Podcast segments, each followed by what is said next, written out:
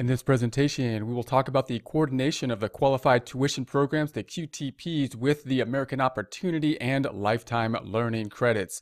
In other words, when we think about all these type of educational benefits, we're talking about the QTPs, we're concentrated on the qualified tuition programs in this case.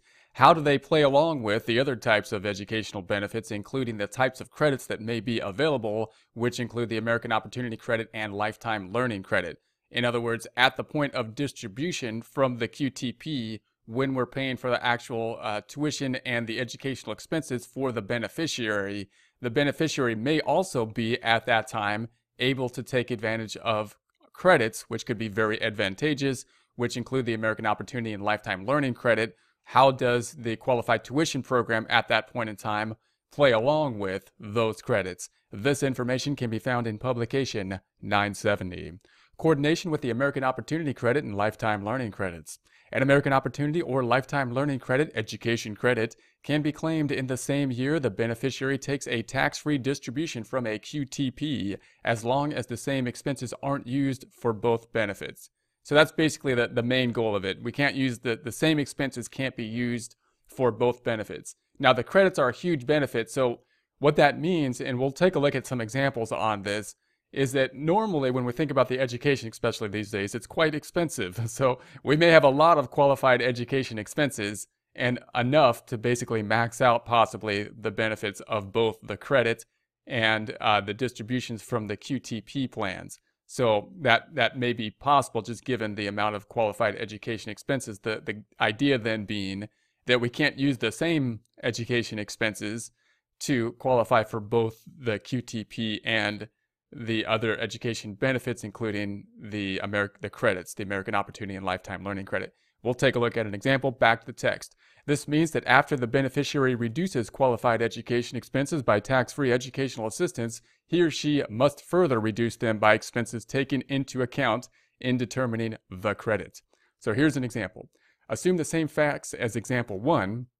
We saw this in a prior presentation where Sarah had some uh, expenses and she had to reduce the qualified education expenses by the amount that was uh, used, that was paid for by tax free tuition. So if she got something like a, a scholarship, tax free benefits, like a scholarship, uh, we had to reduce the expenses by that. Now we have the added information of the American Opportunity Credit. So back to the text, except that Sarah's parents claimed the American Opportunity Credit of 2,500 based on 4,000 of expenses. So if we take a look at this, it's based on 4,000 of the expenses. So what we're going to have to do is take the qualified education expenses that would be there, and then the 4,000 is being used. 4,000 of those expenses are in essence being used because the 4,000 is what is needed to max out the American Opportunity Credit at a $2,500 credit. And that's the first thing we typically want to do oftentimes because the 2,500 is a dollar for dollar credit back. So if we can get that credit of 2,500 and we have a choice, then typically that's where we first want to apply the any eligible education expenses. So we have that, but now we had to apply 4,000 of those expenses out to get that 2,500 of credit. Back to the text. So the total qualified education expenses were 8,300 minus the tax-free educational assistance. This was a, like a scholarship or something like that that we had to take out. And that gives us the expenses. And, and the reason, of course, again, that has to be taken out because the money that we got was tax free. So it was tax free money. So we don't, we, since it was tax free, we can't, and we used it to pay the expenses. We already kind of got a benefit from it. So we can't, we have to take that out of the qualified education expenses.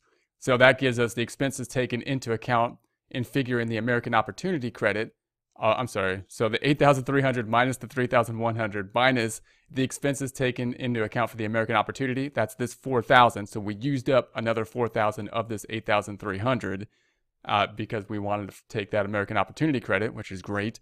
And that leaves us with only uh, 1,200 that we can now apply to the adjusted qualified education expenses or the AQEE with relation to our QTP plan. So now we have to look at the amount of distributions we got from the QTP plan, and they have to be less than the 1,200. Anything that's over the 1,200 may be subject to taxes then.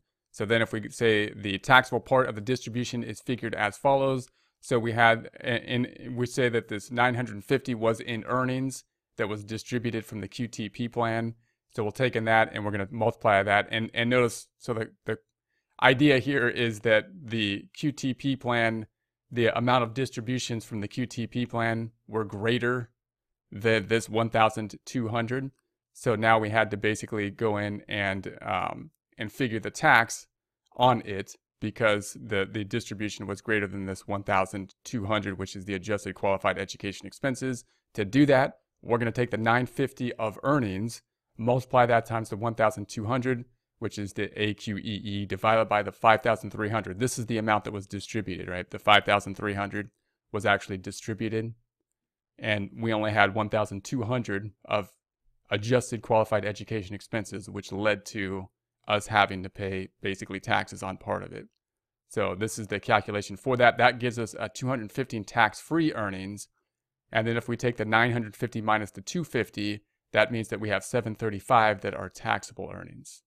So that means that Sarah must include 735 uh, in Income Schedule 1 Form 1040 Line 21. This represents distribution earnings not used for adjusted qualified education expenses but still looking pretty good because still got some benefit from it and of course got a huge benefit from the American Opportunity Credit, which would be a, a bigger benefit than not including in income. So we got this we got this 2500 credit.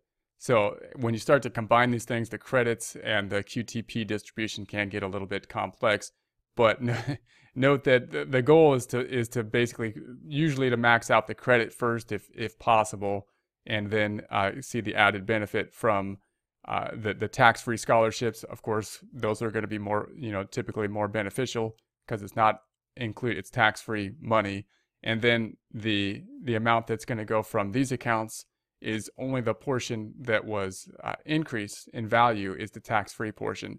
So when we take it in order, then we we typically have to reduce the scholarship, reduce the amount that goes towards the credit, and then see what's left over if we can still get the benefit from the distribution from these plans.